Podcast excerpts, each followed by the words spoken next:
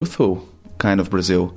Maybe it's not so related to some stereotypes that foreign readers and Brazilians too usually relate to Brazil.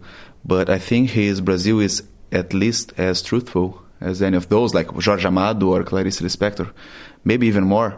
And he's a writer that you know inherited a lot from the modernists from uh, outside of Brazil. So maybe that's the quality of his writing that may sound not Brazilian to foreign readers, but that's not true. I mean, he he turns into something that is very Brazilian. He was born in 1839 in Rio on a big estate, which was then on the outskirts of Rio, owned by an aristocratic lady, a widow of a minister. John Gledson, an expert in Brazilian literature, now retired from Liverpool University. He lived in Rio all his life, virtually never left the city, let alone Brazil. He, he left the city, I think, about four times on the railway. He was born in an interesting class of people, the so-called agregados or the dependents. He was a dependent on a big estate, somebody who was protected by the rich widow who owned the estate and probably began his education with her. His mother died when he was 10 and his father married again.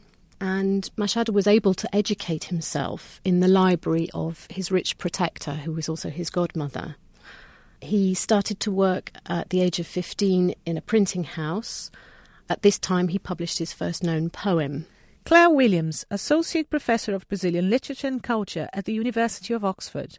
He also wrote plays, more than 200 short stories, nine novels. He was a theatre critic. Uh, he did a little bit of translation.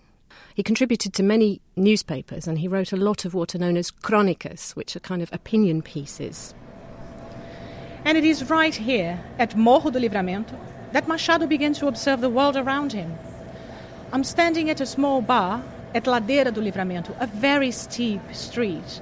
From here, I can see the bay, the bridge, the warehouses, the port, several colonial houses still peppering the streets. And it was from these cobblestone streets that Machado would also have watched the city of Rio beneath him, a city that was both backdrop and central character to his work. Machado was mixed race, what is described in Brazil as a mulatto. He was from a relatively poor family, as are many of the people that live here today.